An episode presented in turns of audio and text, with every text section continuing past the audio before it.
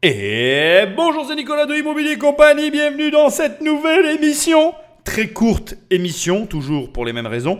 Je ne vais pas me répéter.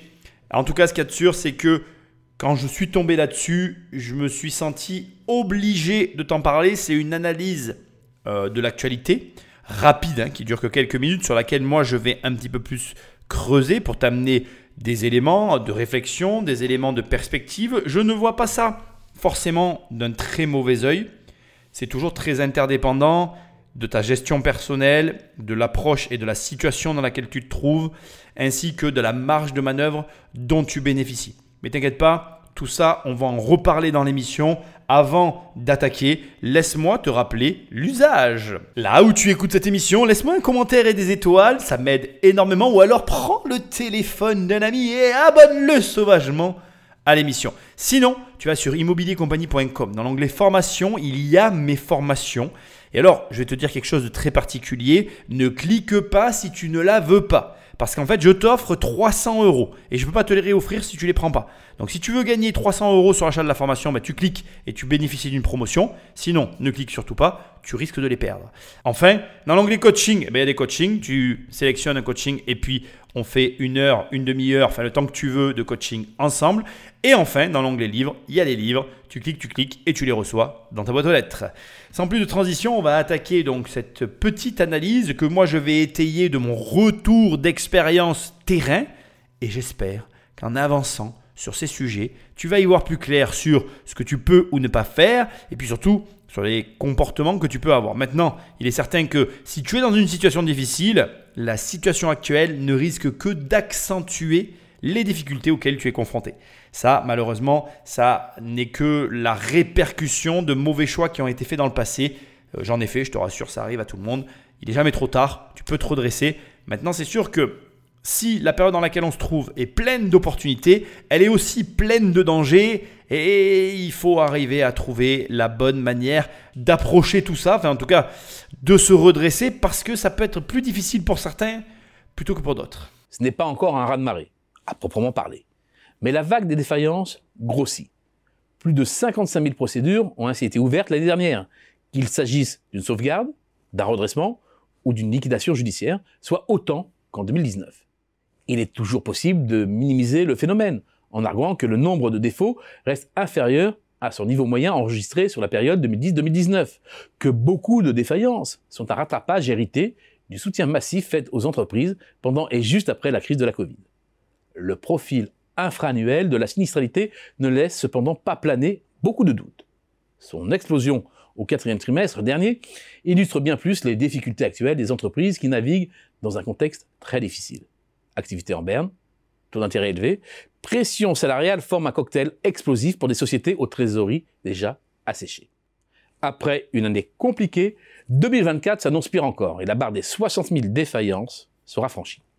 Le tissu productif n'en sortira pas indemne, mais tous ne subiront pas l'onde de choc de la montée de la sinistralité avec la même intensité. Bon, on s'arrête là, tout est dit. Je répète, j'avais fait une émission sur le sujet il y a vraiment très longtemps en prédisant, et bon, c'était pas de la prédictabilité, hein. en vérité c'était à, peu près logique, le fait que il y allait y avoir une augmentation des hum, faillites suite au soutien massif des États sur les sociétés déjà mourantes pendant le Covid. En gros, le Covid a mis sous perfusion un ensemble de sociétés qui auraient dû mourir, qui ne sont pas mortes et qui vont mourir cette année. Le problème, c'est que comme toujours, tout se passe au même moment, tout se passe au plus mauvais moment et tout ne va faire qu'accentuer une situation déjà difficile. Pour toi, ça signifie quoi? Parce que ce qui est intéressant, c'est ce que toi tu dois en tirer. Tu dois être vigilant sur les achats que tu vas réaliser cette année. Et je ne parle pas de tes achats au quotidien, je te parle des achats en termes d'investissement.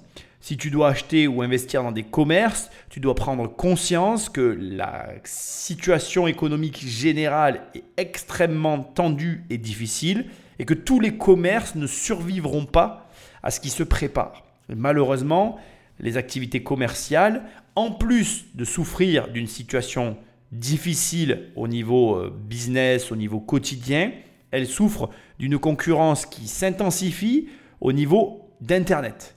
Parce que d'abord, il y a toujours une énorme partie des commerçants qui n'ont pas pris le virage.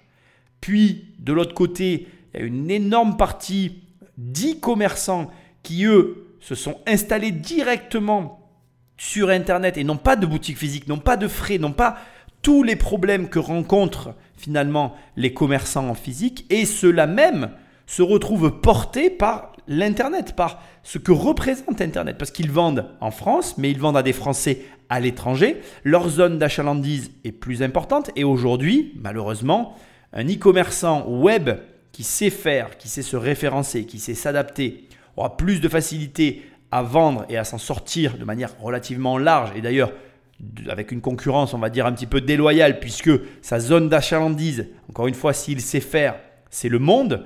Là où le commerçant en bas de la rue de chez toi ne peut pas, même s'il le veut, en dehors du fait qu'il connaisse ou pas Internet d'ailleurs, aller toucher une zone d'achalandise bien plus grande que son quartier. Et c'est très souvent ce qui se passe. On a des commerçants de quartier qui ne maîtrisent pas le web, qui vendent aux gens autour d'eux et qui par voie de fait ou par conséquence, comme tu préfères, ne peuvent pas euh, absorber ou en tout cas profiter d'une croissance bien plus grande et plus large comme en profitent les personnes sur Internet.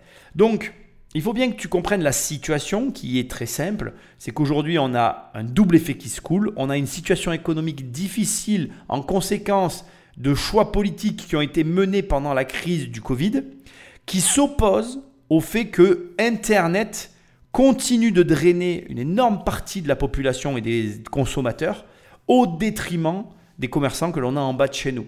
Et même si tu vas consommer, acheter, euh, mettre, donner de l'argent, acheter des produits aux commerçants que tu apprécies en bas de chez toi, à l'échelle dont on est en train de discuter, ça ne suffira pas Aujourd'hui, le problème, c'est que, comme tu vas le voir, il y a les charges sociales, la concurrence déloyale. Un e-commerçant peut très facilement délocaliser sa boutique et ne pas payer les mêmes charges et les mêmes impôts qu'un commerçant français sur un produit équivalent. La conséquence, elle est simple. La marge étant plus grande pour le commerçant, euh, je vais dire Internet, sa capacité de réinvestissement dans son business, de publicité, de toucher plus de consommateurs est largement plus importante que le commerçant en bas de chez toi. Et là, tu comprends qu'en réalité, on est tombé dans un système très complexe où Internet est en train de prendre le pas sur la situation des commerçants, euh, on va dire, de quartier. Le double effet qui se coule de cette opération, il est bien pire que ce qu'on peut imaginer, c'est que il est assez facile de comprendre qu'un e-commerçant, à moyen terme, une fois qu'il aura écrasé sa concurrence, pourra même réouvrir la boutique qu'il aura lui-même fait fermer pour bénéficier d'un double, on va dire, d'une double visibilité, à la fois sur Internet qu'il maîtrise, à la fois sur euh, l'achalandise d'un commerce de proximité, qui lui procurera, un, l'avantage de pouvoir stocker et donc de pouvoir mieux négocier ses marges, deux, de s'étendre et peut-être voilà, d'avoir en tout cas une meilleure image au niveau de ses, on va dire, acquéreurs, euh, euh, consommateurs. Pardon. Il y a un point hyper important que tu es peut-être en train de te dire et que je veux quand même te souligner, tu vas me dire oui mais attends Nicolas, le mec qui est sur Internet, qui peut optimiser sa fiscalité, reviendra jamais en France. Je suis pas complètement convaincu par rapport à ça. D'abord, tu peux très bien imaginer qu'il ouvre une boutique à l'étranger, qu'il ouvre une succursale en, en France. Du coup, il va commencer à rentrer dans des montages financiers qui vont quand même lui permettre d'absorber plus facilement la fiscalité que le modeste commerçant français qui, lui, n'a aucune option euh, de quelque sorte qu'elle soit. Et ensuite, pour travailler entre autres sur Internet, je peux t'assurer qu'avoir un bureau, ça reste d'utilité publique. Et quitte à avoir un bureau, autant avoir une vitrine. Je te le dis en toute transparence. C'est quelque chose aujourd'hui qui me tarabusque pas mal. Je me dis, attends, je vais travailler tous les jours dans un bureau alors que j'ai pas de vitrine ni rien, mais j'y vais, j'ai des frais, etc. Aujourd'hui, bon, ça me convient comme ça, mais pourquoi j'aurais pas une vitrine? Vitrine qui apporterait un de l'image de marque, deux de la nouvelle clientèle et trois, tant bien même ça n'apporterait ni clientèle ni image de marque, le fait de tenir ce bureau ne changerait rien à la vie que j'ai déjà actuellement, c'est-à-dire que tous les jours je vais déjà dans un local pour travailler.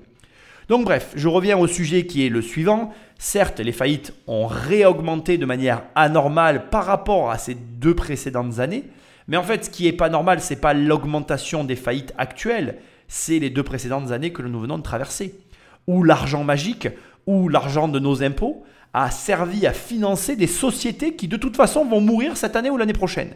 Sauf que là, on va subir un énorme cataclysme que j'avais encore une fois plus ou moins prédit et qui va faire très mal. Donc toi, tu dois juste être très vigilant avec ton argent et dans ce dans quoi tu l'investis.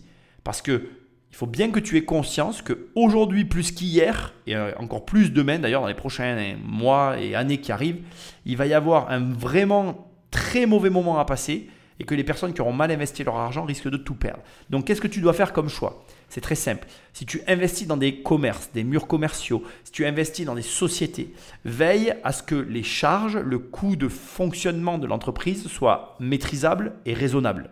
Ça veut dire deux choses. Si tu achètes des entreprises, il faut que si tu achètes des sociétés que tu veux grossir, tu puisses rapidement compresser tous les coûts inutiles. Si dans ton achat de société tu peux pas faire ça, ne t'engage pas. Deuxièmement, si tu es investisseur comme moi et comme beaucoup de personnes qui écoutent ce podcast, eh bien là c'est la même chose. N'investis pas sur des grandes surfaces où les coûts de location et de frais pour rester sur le site sont exorbitants parce que les sociétés en période complexe comme on est en train de, traverser vont chercher à réduire la voilure, ils vont chercher à réduire les frais. La première chose que l'on réduit quand tout va mal, c'est le loyer. Donc essaye de conserver ou de te positionner sur des, on va dire, investissements et rachats où tu sais que soit les frais de fonctionnement sont compressibles, soit ils sont raisonnables et raisonnés pour qu'un commerçant s'installe. Moi, typiquement, j'ai une espèce de barre dans la tête dans les villes et villages hors grande métropole à 1000 euros et dans les grandes métropoles et dans les grandes capitales et grandes, voilà, les, vraiment les gros trucs, pareil, je commence à avoir une barre entre 3 et 5 000 euros selon l'emplacement. Parce que j'ai conscience que au-delà de ces montants-là, soit tu es dans une zone d'achalandise qui représente un intérêt et donc tu vas faire l'effort d'y aller parce que tu sais que tu vas récupérer la mise, soit tu n'es pas dans ces zones d'achalandise et franchement, il faut qu'il y ait quelque chose d'exceptionnel pour me motiver soit à acheter les murs et à investir, soit à déplacer la société à cet endroit-là parce que sinon, tu vas générer plus de frais que ce que ça ne va te rapporter d'argent. Et en toute sincérité, j'insiste, mais dans les périodes comme on est en train de traverser actuellement, la première chose que vont chercher à réduire les chefs d'entreprise, ce sont les frais. Il y a d'abord tous les perdants habituels, principalement ceux qui interviennent en soutien au fonctionnement des entreprises. Sont d'abord concernés les professions qui gravitent autour de la gestion des locaux les professionnels de l'immobilier d'entreprise sont plus particulièrement exposés car les bailleurs se retrouvent avec des locaux vides. Ce sont autant de revenus locatifs en moins, ce qui peut affecter leur propre capacité à couvrir leurs coûts. De façon plus indirecte, la vacance prolongée peut aussi entraîner une dévalorisation des biens, des frais de remise en état des locaux, mettre la pression sur les loyers et ou les mesures d'accompagnement, franchise de loyer, travaux d'aménagement, etc. Les services de nettoyage, de gardiennage font partie de ce lot. Bon, sans surprise, l'immobilier est le premier touché par cette crise parce que l'immobilier est à la base de tout. Tu veux créer une boîte, il va te falloir des locaux. Tu veux développer un produit, il va te falloir une usine. Une usine, c'est quoi? De l'immobilier. Bon, je ne vais pas continuer comme ça, mais quand tu réfléchis une seconde, peu importe le secteur dans lequel tu te trouves, bah, tu fais de l'immobilier en fait. Et ce qui est intéressant d'ailleurs, c'est de se rendre compte que bon, bah, du coup, conséquence certes négative, mais bien réelle, le premier secteur touché, bah, c'est l'immobilier. Conséquence toujours complexe à gérer, c'est que si tu es bailleur, forcément, bah, tu perds de l'argent. Cet argent perdu, il n'est pas injecté dans l'économie. Tout le monde est perdant en même temps que toi, parce que l'air de rien, bah, ça nourrit son homme. Donc si tu veux, je trouve que c'est quand même relativement intéressant de prendre conscience que l'immobilier est à la base de tout. Que donc si tu m'écoutes et que tu cherches à gagner de l'argent, que tu cherches à te développer, à avoir des revenus, fatalement, l'immobilier fera partie de ta stratégie. On peut me dire ce qu'on veut. Il y a des gens qui disent oui, mais euh, l'immobilier, tu te rends compte, c'est du travail, c'est ceci, c'est cela. Tu peux critiquer. Regarde, c'est à la base de tout. C'est le premier secteur touché. Et c'est très intéressant l'immobilier de bureau et de commerce, parce que nous on en a, et je peux te dire que c'est hyper intéressant. D'abord parce que tu es au contact de l'économie réelle, tu vois ce qui se passe, comment ça se passe, etc. Les logements aussi, c'est intéressant, mais c'est quand même pas pareil. Et ensuite, ce qui est intéressant aussi avec les commerces et avec euh, les locaux pro et tout ce qui touche voilà, de près ou de loin à l'entrepreneuriat, c'est que tu vas avoir une espèce de, de débattement de loyer qui est colossal. Tu peux aller de 300 euros par mois pour un local et ça peut monter à 30 000 euros par mois pour un autre local. Il y a vraiment, et puis vraiment je te le dis, il y a tous les prix. Je t'ai mis 30 000, mais il y a des prix plus élevés encore.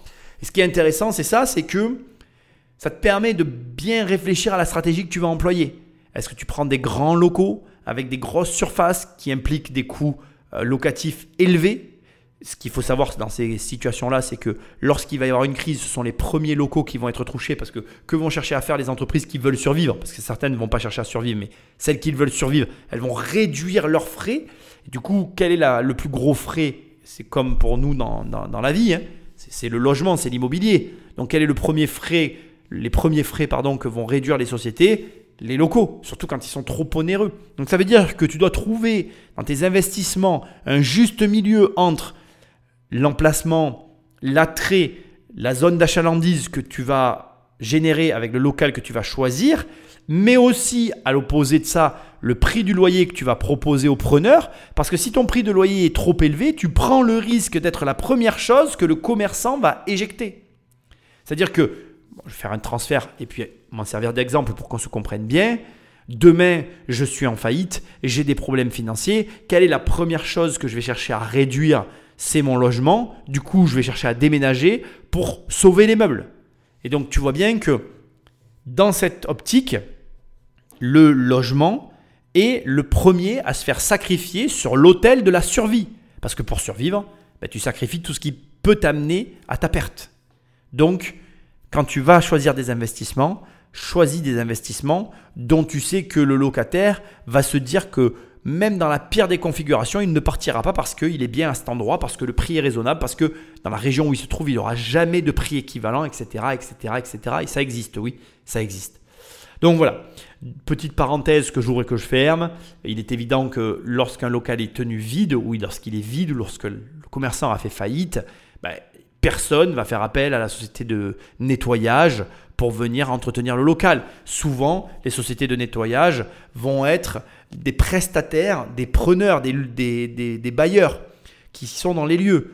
Donc c'est vrai que par voie de fait, s'il y a des problèmes financiers dans la société qui occupe tes locaux, eh bien elle va arrêter son travail avec ses prestataires et du coup l'économie en pâtit de manière générale. Ce qui est intéressant dans mes propos et dans ce que je suis en train de t'expliquer, c'est que là tu commences à te rendre compte de l'impact global que peut avoir l'immobilier sur une nation.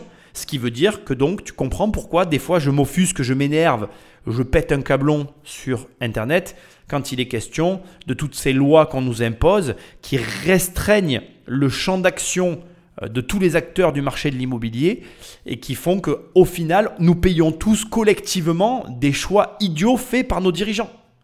Mais, malheureusement, voilà, on est obligé de faire avec. Donc, euh, c'est comme ça. Mais j'aimerais bien que tu en prennes conscience et dans le choix de tes investissements, mais aussi dans le choix de la manière dont tu vis. Parce que tout ça, ça t'impacte, que tu le veuilles ou non. Comme il le dit, cet argent, il n'est pas redistribué. Comme il n'est pas redistribué, il ne circule pas dans l'économie. Et donc, c'est communément que nous perdons tous l'avantage de la circulation de l'argent. La deuxième famille de perdants s'articule autour des fonctions support qui ont été massivement externalisées par les entreprises. Il y a un premier bloc autour de la gestion des ressources humaines nombre de services de paix ont été sous-traités à des cabinets spécialisés, qui perdent des clients avec la montée des défaillances. Mais c'est vrai aussi pour les agences d'intérim, les chasseurs de tête, les organismes de formation professionnelle. Sur cette deuxième partie, ce qui est extrêmement intéressant, c'est que précisément la raison pour laquelle les sociétés délèguent à des prestataires extérieurs, c'est pour qu'en cas de difficulté, ils puissent arrêter ou moduler le coût de leur externalisation de leurs services. Demain, tu as une société qui fonctionne, tout va très bien. Tu as besoin de euh, customer care, comme ils disent, tu sais, les services après-vente. Customer care, c'est le terme euh, anglophone de service après-vente. Tu as besoin de services après-vente, mais tu es en France, tu ne veux pas embaucher parce que les charges et tout ce qui s'ensuit, tu vois, c'est compliqué, tu, ça coûte trop cher, tu n'as pas envie de mettre de l'argent là-dedans, donc tu préfères avoir une facture tous les mois dont tu t'acquittes qui va correspondre à, par exemple, un forfait que tu as négocié avec euh, un taux horaire qui aura été utilisé par tes clients. Donc en gros, tu dis, ben voilà, moi je prends euh, ce forfait de Costume Care, euh, je te paye 30 euros par mois pour adhérer à ton système, et puis après, je paye tant d'euros la minute par usage qui va être fait de mes clients auprès de ton service après-vente. Bon, alors déjà, je, vais quand même ouvrir et fermer une parenthèse, ChatGPT le fait. je dis ça, je dis rien, ça te coûte 20 balles par mois, c'est réglé. Donc ça, c'est certain que dans l'élément ici d'analyse qui vient d'être donné, je ne pense pas que ce que je suis en train d'ajouter, à savoir que ChatGPT le fait, soit pris en considération, ce qui a considérablement et qui va dans l'avenir considérablement faire baisser le recours à ces services. Mais fermons la parenthèse et passons à ce que j'allais dire. L'intérêt derrière tout ça, c'est quoi? C'est de dire je n'embauche pas et quand j'aurai un problème, non seulement je n'embauche pas, mais je pourrais réduire ma facture et donc m'en sortir. Alors certes, il a raison. Les mecs qui font faillite, bah, ils perdent complètement et littéralement, purement et simplement, le contrat de Customer Care avec euh, la société. C'est sûr, c'est une perte sèche. Tout le monde ne ferme pas. Et malheureusement, le vrai fond du problème, à mon sens, c'est le coût de la main-d'œuvre en France qui est un vrai handicap pour tenter de conserver certains postes. L'externalisation n'est un plaisir pour personne dans aucune des sociétés que je puisse connaître. Externaliser, ça veut dire euh, déléguer un service à une, à une personne, une tierce personne qui appartient à une autre entreprise. Donc, je ne conserve pas le savoir-faire et surtout, je n'ai pas la main sur la façon dont se passe le service après-vente puisque c'est un prestataire. Je vais avoir, on va dire, une marge de manœuvre auprès des exigences que je vais pouvoir formuler, mais elle sera somme toute limitée par rapport au salariat. Donc il ne faut pas croire que les personnes qui sous-traitent pour des raisons financières le font de gaieté de cœur, elles le font au détriment d'un service qu'elles pourraient mieux améliorer, mieux maîtriser et donc véhiculer une meilleure image auprès de leurs clients. J'ai un peu envie de dire que tout ça, c'est le prix du coût du salariat en France. Donc avant même de, se dire que c'est bien pour la société, que c'est un avantage, moi j'ai envie de commencer par dire que c'est déjà un inconvénient de devoir l'externaliser parce que en soi, on perd un savoir-faire qui a un intérêt. Le service après-vente, le service client, c'est hyper important dans une entreprise. Mais comme l'embauche coûte beaucoup trop cher en France, la plupart des sociétés aujourd'hui font appel à des prestataires extérieurs au risque de, rendre leurs clients insatisfaits, mais c'est le prix de leur survie. C'est dire la situation dans laquelle on se trouve. C'est lunaire. C'est comme ça. Donc, la finalité, comme il l'a très bien expliqué, c'est qu'actuellement, on a tout un de sociétés liées à des services qui sont proposés aux entreprises, qui sont en train de souffrir et qui vont accentuer l'effet de crise dans lequel on se trouve. Et de la même manière que je te l'ai dit tout à l'heure, sois vigilant sur le type de locaux auxquels euh, tu vas, sur lesquels tu vas placer ton argent. Sois aussi très vigilant sur les types de locataires que tu vas mettre dans tes murs, parce que certaines sociétés vont mourir. Comme je viens de le dire, ChatGPT, la technologie, Internet, la concurrence déloyale, tout ça est en train de s'ajouter, c'est un poids qui est très lourd et face auquel la société française n'est absolument pas préparée.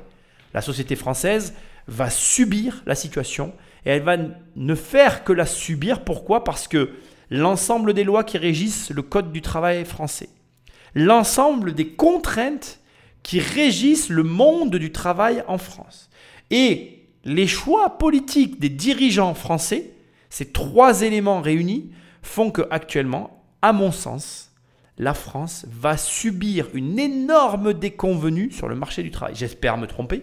Je t'assure que pour avoir des investissements en France et pour en avoir un volume suffisant pour m'en inquiéter, j'espère vraiment me tromper dans mes propos, mais au moins je t'en aurais parlé et au moins on pourra voir si j'avais raison ou tort dans un avenir proche. Parce que comme il va le dire dans cette émission, dans les prochaines années, ça va continuer à s'amplifier, il va y avoir encore des faillites et je pense que c'est là qu'on va voir si la société française elle est résistante et elle est capable de résilience et de se remettre du choc auquel on va se confronter. Attention, je veux quand même le préciser, je le maintiendrai toujours et tu sais ce que je vais te dire. Il y a énormément d'opportunités à saisir en France, toujours aujourd'hui, même à l'heure actuelle, toujours maintenant, même si il va se passer tout ce qui est en train de se passer. Je pense qu'il n'y a jamais eu autant d'opportunités que maintenant. Un vaste ensemble de sociétés intervenant dans la finance, la gestion administrative et le suivi des affaires juridiques des entreprises sont également concernés. Cabinet comptable, contrôleur de gestion, commissaire aux comptes, cabinet d'avocats, la liste n'est pas exhaustive. Impacter également les spécialistes des systèmes d'information, c'est-à-dire les entreprises de services du numérique. Et enfin, tous les professionnels qui interviennent dans le marketing communication ou en conseil en stratégie. Agences de publicité, instituts de sondage, d'études de marché, centres d'appel, etc. Pour tous ces professionnels, la sanction est double. Leur portefeuille client se réduit, la concurrence se renforce et la pression est mise sur leurs tarifs ce qui les fragilise. Alors on va faire dans l'ordre qu'il nous a donné euh, la finance, la gestion, l'administration et le juridique. Normal, euh, ben, perte de salariés, perte de travail pour les cabinets comptables, augmentation des coûts et des frais fixes, et puis concurrence déloyale avec les pays euh, extérieurs vont avoir raison aussi de certains cabinets. On voit même des notaires qui souffrent. Pour les systèmes informatiques et le marketing, je suis beaucoup moins d'accord pour deux raisons très simples. Euh, le marketing se déplace, c'est-à-dire que il y a toute une partie de la com qui est en train de mourir et j'en sais quelque chose. On avait une imprimerie, donc malheureusement, ben, c'est comme ça. Et pour les systèmes informatiques, ben, oui et non, c'est aussi la même chose. Ça dépend quel système tu vends, à quel professionnel tu t'adresses, comment tu te renouvelles, puisque le marché est en pleine mutation. Moi, je suis dubitatif dans les termes qui sont employés là, parce que de tout temps, ça a toujours été, le travail se déplace.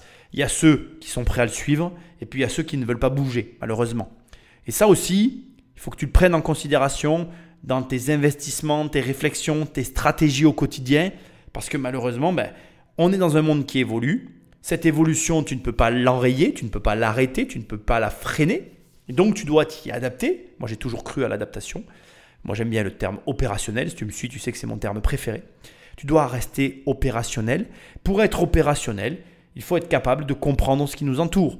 Aujourd'hui, le jeu auquel on joue et financièrement comme d'ailleurs on va dire euh, professionnellement c'est sur internet que ça se passe. T'es d'accord, t'es pas d'accord, on pourrait en parler des heures au coin d'un feu, autour d'une bière, enfin où tu veux, ça pourrait être un débat, mais je ne cherche pas à avoir raison ou à avoir tort, c'est le marché qui nous oriente vers là. On est à l'avènement de l'intelligence artificielle, je veux que tu saches que j'étais à un doigt de te faire une émission sur le forum économique de Davos, la dernière réunion qui a eu lieu, euh, j'avais envie de t'en parler parce que j'entends plein de trucs, tout et rien sur le sujet. Je trouve ça très intéressant. Tu sauras que pendant le forum économique de Davos récemment, ils ont parlé de l'intelligence artificielle, que la crainte de, tous les dirigeants du monde, leur crainte profonde, en tout cas que moi j'ai retenu, c'est mon interprétation. Ce que je, que je te livre ici, ce n'est que mon interprétation. Peut-être que je me trompe, peut-être que je grossis le trait. Mais en tout cas, moi, ce qui m'a interpellé, c'est qu'à ce forum économique, la plupart d'entre eux ont tous posé la même question euh, au, comment on appelle, patron de OpenAI, ils lui ont dit euh, combien d'emplois vont être détruits par l'intelligence artificielle. C'est leur problème en fait. Et c'est marrant parce que c'est là que tu te rends compte que en fait, il y a euh, les castors qui construisent un barrage pour empêcher le tsunami de détruire leur maison. Et puis il y a les castors qui vont chercher à tailler leur bout de bois en planche de surf pour surfer la bague. Je ne suis pas certain que l'un ou l'autre ne soit pas fatigué à la fin de la journée euh, celui qui construit le barrage, à mon avis, est autant fatigué que celui euh, qui est en train de sculpter sa planche de surf. Je ne pense pas qu'il y ait de différence de fatigue entre les deux. Par contre, je suis certain qu'à l'arrivée, il y en a un des deux qui a travaillé pour rien. Et je te laisse deviner lequel. Voilà. Celui qui a monté un barrage, à mon avis, il travaille pour rien. C'est mon, mon humble avis. Donc, ce que j'essaie de te dire, c'est que prenons le cas des cabinets comptables, juridiques, etc. Je suis désolé de dire ce que je m'apprête à dire. Peut-être pas pour les avocats, mais un comptable. Ça fait que compter, ne le prenez pas mal. Le travail du comptable aujourd'hui, il n'est pas essentiel. Une intelligence artificielle va peut-être pouvoir finir par le faire. Alors après, j'entends qu'il y a des gens qui sont très heureux d'être comptables, etc.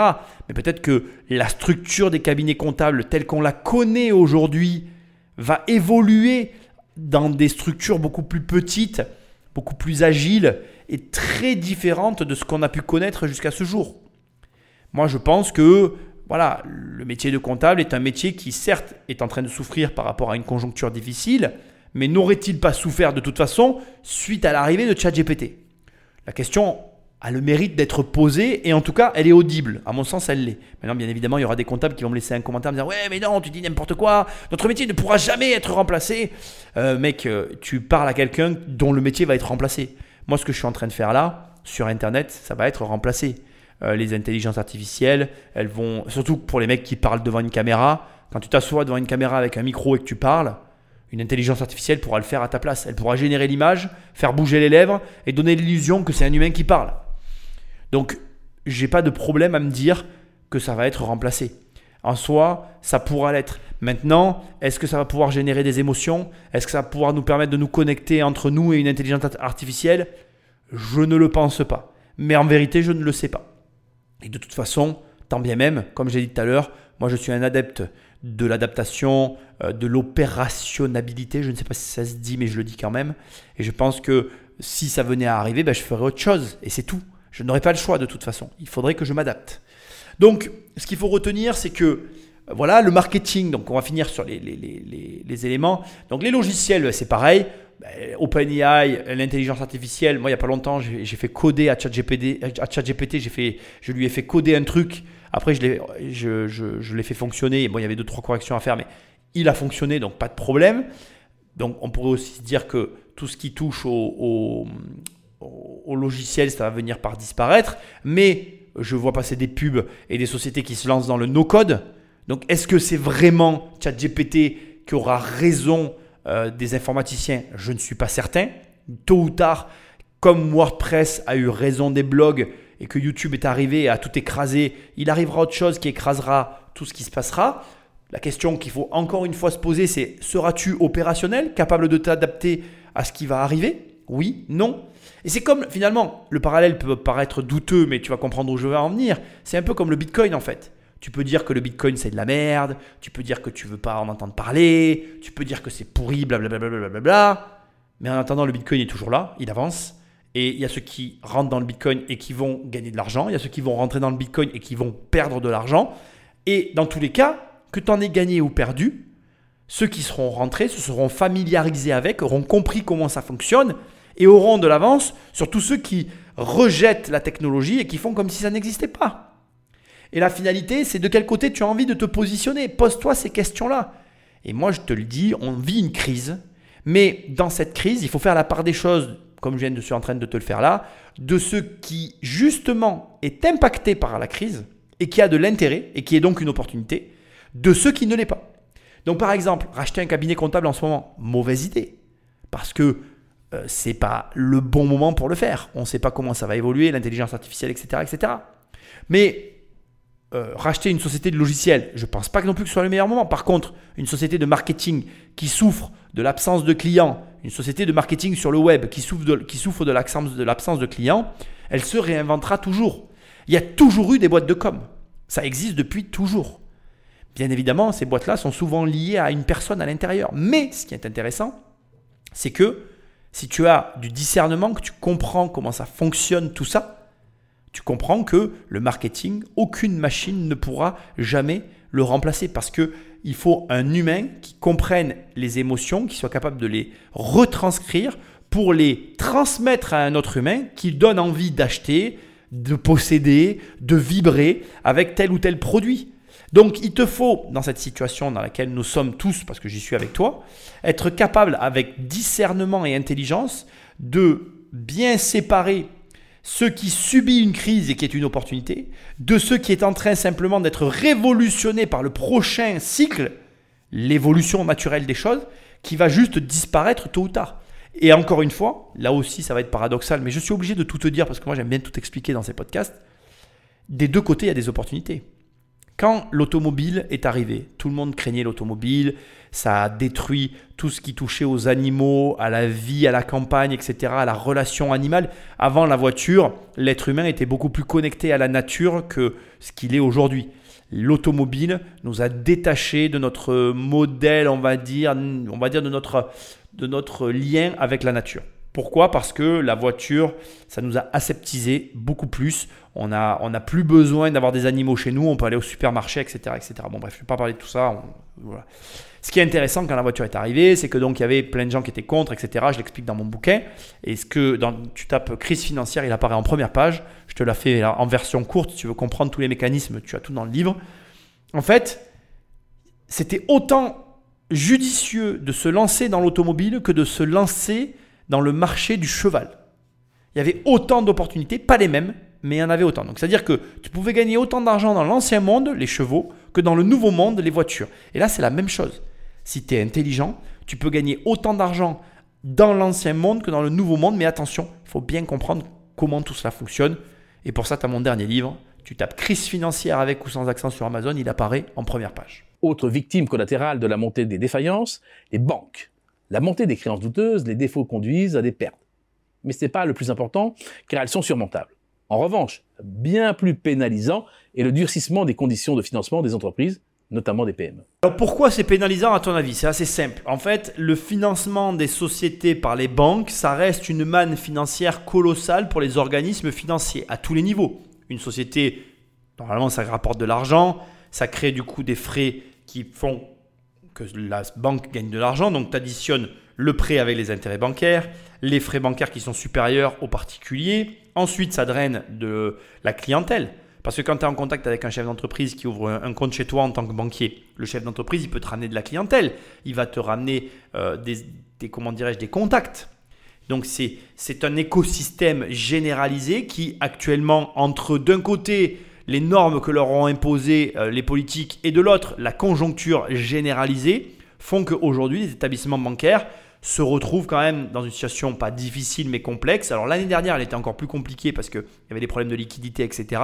Cette année, c'est un petit peu plus, euh, on va dire, ça s'est réglé. Mais comme les normes, enfin les contraintes, pardon, sont toujours là, en fait, ils ont une marge de manœuvre qui est réduite dans un contexte qui lui aussi s'est rétréci considérablement. Donc il y a une perte de bénéfices. Et là encore, avec toutes les conséquences que ça implique. Finalité, c'est nous consommateurs, c'est notre économie générale qui en pâtit.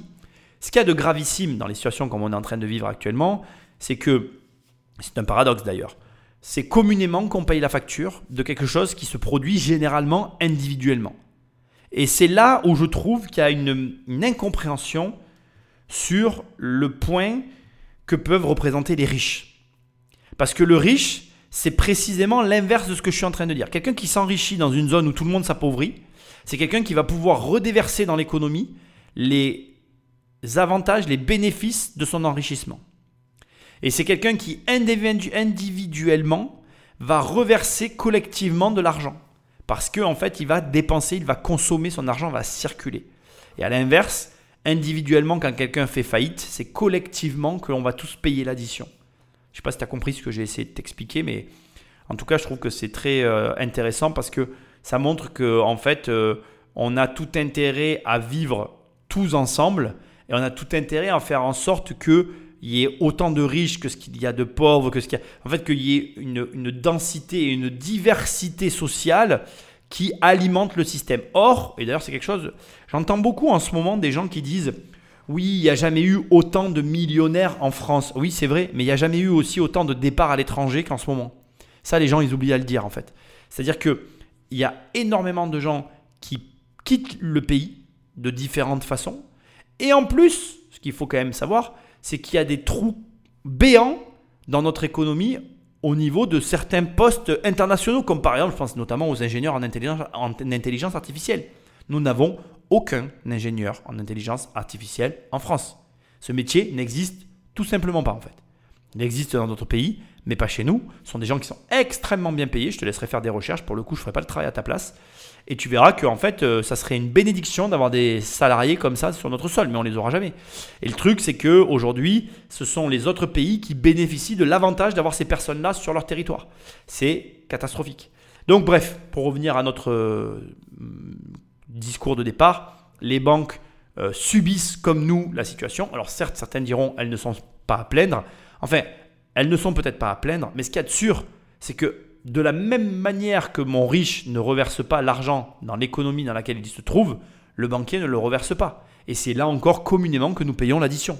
De même, avec la montée de la sinistralité, le risque d'un pays augmente, ce qui pousse les entreprises à se couvrir au moment où le coût de la couverture s'élève, ce qui grève un peu plus leur marge. Bon, rassure-toi, ça a l'air compliqué, mais je vais te l'expliquer simplement en faisant un parallèle avec l'assurance de ta voiture. Comme ça, je suis sûr que tu vas comprendre. Alors attention, c'est une vulgarisation, c'est un peu plus complexe que ce que je m'apprête à t'expliquer, mais normalement, si tu comprends le principe de ce que je m'apprête à t'expliquer, tu comprends globalement ce qu'ils viennent de te, de te, donner comme élément qui est, qui est fort intéressant d'ailleurs.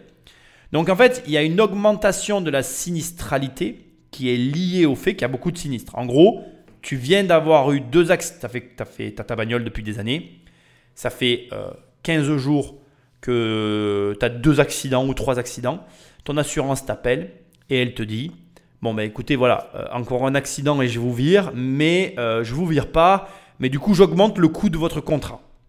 Comme tu as beaucoup d'accidents et que tu as peur d'avoir encore des accidents, tu rappelles ton assurance, tu dis écoutez, je, risque d'avoir en fait encore un accident parce que je retourne à l'endroit où j'ai eu déjà mes deux accidents. Du coup, je préférerais euh, payer un petit peu plus et que vous me gardiez dans votre assurance. Et comme ça, je couvre le risque que j'ai à retourner là-bas. Et du coup, la sinistralité, elle a déjà augmenté naturellement parce que tu as déjà eu deux accidents sur ta bagnole. Donc déjà, tu as, pris, as, as pris un surcoût naturel du fait que tu as eu les deux accidents. Donc ton, ton, assurance, elle est plus chère naturellement. Mais toi, comme tu retournes à l'endroit où tu as eu tes deux accidents, Tu rappelles ton assureur en disant je retourne là-bas, du coup je veux augmenter pour pas que vous me viriez parce que j'ai besoin de cette assurance pour pouvoir rouler en fait et travailler. J'espère que tu as compris l'image, mais en gros c'est ça. Euh, sur la version euh, entreprise, bien sûr, hein, tu m'as compris. Et l'idée ici, c'est de comprendre que en c'est une spirale négative, vraiment, qui, comme il l'a dit, au final, rogne la marge euh, des sociétés. Donc, marge que tu n'as pas pour investir, dépenser, etc. Argent qui ne circule pas dans l'économie. Bon, bref, à ce stade, ça fait tellement de fois que je te le répète dans l'émission que tu as compris ce que je voulais te dire. Et si tu comprends maintenant tout ce que je viens de t'expliquer, tu comprends pourquoi on est dans une situation difficile qui risque de prendre quelques années avant qu'on sorte la tête de l'eau. Mais, et je me répète aussi, mais tu m'excuses, la répétition est la base de l'apprentissage. Ça n'empêche qu'il y a plein d'opportunités à saisir pour ces mêmes raisons. C'est parce que il va y avoir, ben, par exemple, des personnes qui vont se désengager, des gens qui ne vont plus avoir le choix, qui vont devoir prendre des décisions difficiles parce que leur situation est difficile, que toi, encore une fois, sous réserve que tu aies toujours tout bien fait, etc., etc. Et tu m'excuses, je te fais un parallèle, mais punaise, mon livre s'applique tellement à cette situation. Prends le livre sur les crises financières. Il explique comment bien gérer son argent pour justement être en bonne position dans les phases difficiles. Moi, j'ai, j'ai traversé la crise de 2008, euh, non sans mal d'ailleurs, hein, pour ne rien te cacher, et j'ai souffert. Alors déjà, soyons francs, je vais commencer par le début. Je suis très heureux d'avoir traversé la crise de 2008. Il y en a plein qui n'ont pas traversé. Leur aventure entrepreneuriale s'est arrêtée là. Ils ont fait faillite, ça n'a pas été mon cas. J'aurais pu faire faillite, mais je n'ai pas fait faillite. Par contre, j'ai énormément souffert les 2-3 années après, on va dire de 2010 à 2013 14, de ne rien pouvoir faire parce qu'en fait, j'étais en mauvaise position et je n'avais pas de marge de manœuvre. J'étais mal organisé, j'avais mal géré mon argent. Enfin bref, bon, peu importe, ça n'allait pas comme je m'étais organisé. Du coup, je ne pouvais pas saisir les opportunités. Et crois-moi, j'en ai vu passer beaucoup des opportunités, dont des très bonnes, des excellentes. Mais là, là, il y en a plein des opportunités. Il y a plein d'opportunités à saisir. Faut-il encore pouvoir le faire? Donc, tout ça n'est pas grave en soi. C'est grave quand c'est toi qui subis la situation. Et tant même tu l'as subi, tant que tu apprends et que tu redresses la barre pour après t'améliorer, j'ai presque même envie de te dire, ça, ça n'est pas grave. Moi, regarde, j'ai 42 ans au moment où j'enregistre cette émission.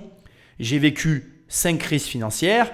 J'ai raté deux fois des, il y a eu deux crises où j'ai vraiment raté plein d'opportunités, mais toutes les autres, j'ai saisi des opportunités. Donc, c'est pas grave tant que tu apprends, que tu te rends opérationnel, que tu t'améliores pour avancer dans ce processus.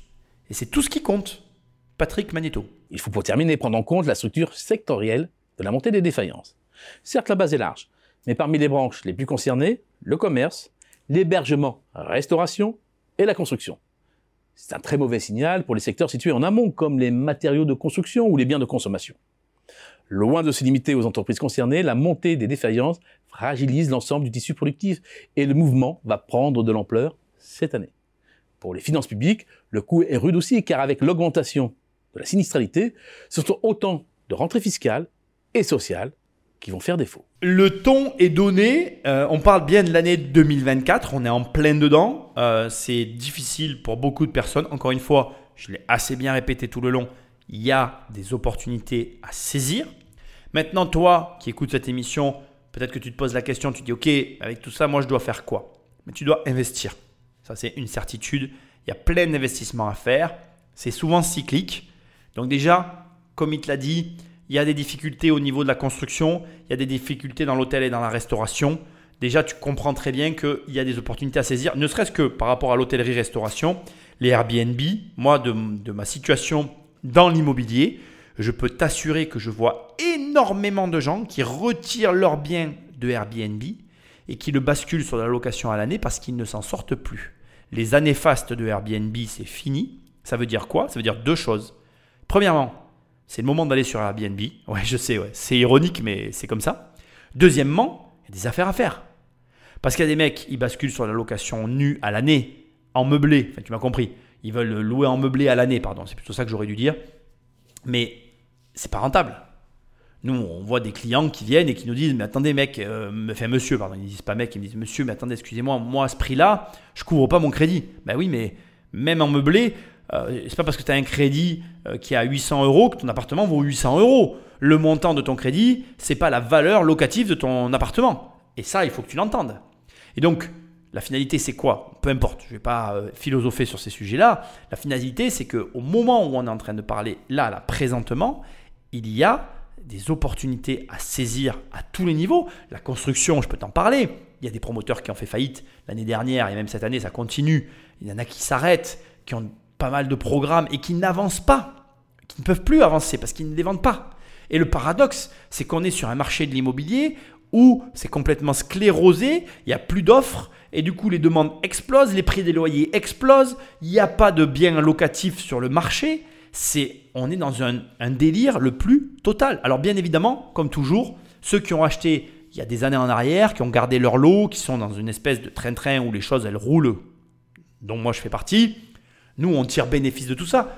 Parce que moi j'ai des loyers qui ont tellement augmenté qu'aujourd'hui la renta, moi j'ai un bien, quand on calcule la renta, je l'ai acheté à 8, on est à plus de 10 aujourd'hui avec l'augmentation des loyers. Et donc c'est marrant parce que c'était un bien que j'ai acheté pour des raisons particulières, peu importe. Mais aujourd'hui, en fait, si je le revends, ben, je gagne de l'argent. Si je le loue comme je loue plus cher, ben, je gagne de l'argent. Alors que quand je l'ai acheté, je ne l'ai même pas acheté pour gagner de l'argent, pour être tout à fait franc avec toi. Donc tu te rends bien compte que l'évolution du marché, elle impacte positivement et négativement les différents acteurs économiques du marché. La seule, encore une fois, euh, chose qui compte indépendamment de, de la situation économique, c'est la manière dont tu gères tes affaires. Donc, apprends à gérer, apprends à t'adapter, apprends à discerner les opportunités. Comme je t'expliquais tout à l'heure, c'était un très bon exemple d'ailleurs. Tu vas avoir les sociétés qui vont faire faillite parce que la conjoncture économique les a mis en faillite, mais tu vas avoir aussi les sociétés qui font faillite parce qu'elles sont mal gérées.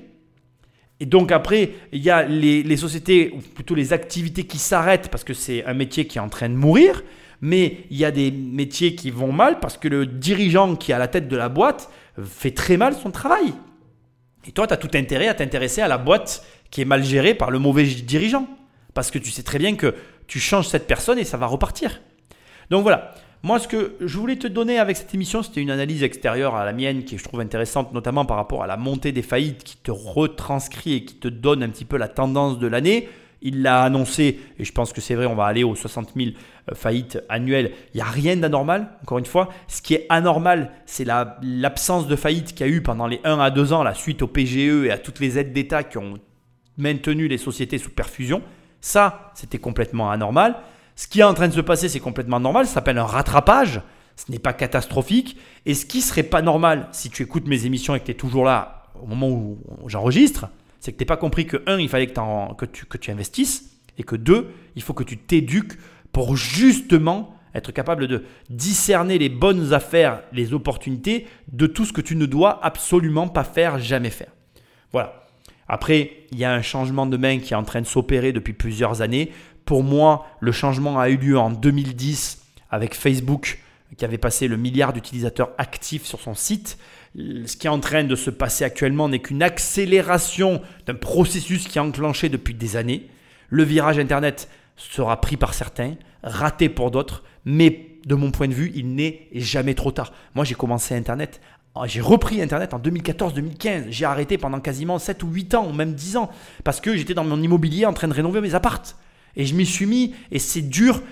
Continue d'avancer, ça va de mieux en mieux, mais j'ai encore beaucoup de travail par rapport à ceux qui sont sur Internet depuis les années 2000 et qui n'ont jamais lâché le truc, et qui eux comprennent tout. Donc c'est jamais trop tard, ça n'est qu'une question de volonté et de travail personnel.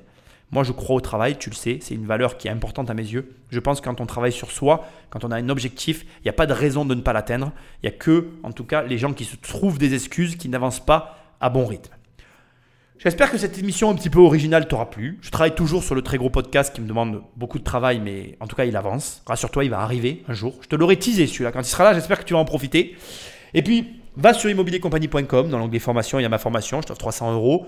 Dans l'onglet livres, il y a mes livres. Sinon, tu vas sur Amazon, tu tapes riche ou crise financière avec ou sans accent, ils apparaissent en première page. Et dans l'onglet coaching, tu cliques, tu cliques et on travaille sur ton projet. Te remercie, laisse-moi des étoiles et un commentaire là où tu m'écoutes et je te dis à très bientôt dans une prochaine émission. Salut